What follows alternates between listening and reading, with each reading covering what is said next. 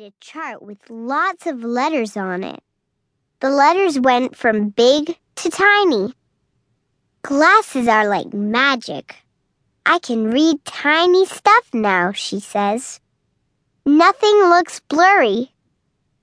Your glasses are most becoming, Ms. Glass says. That's a fancy word I have never heard before.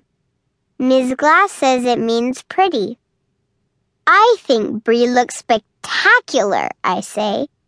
Then Ms. Glass tells us that spectacles is another word for eyeglasses. Wow!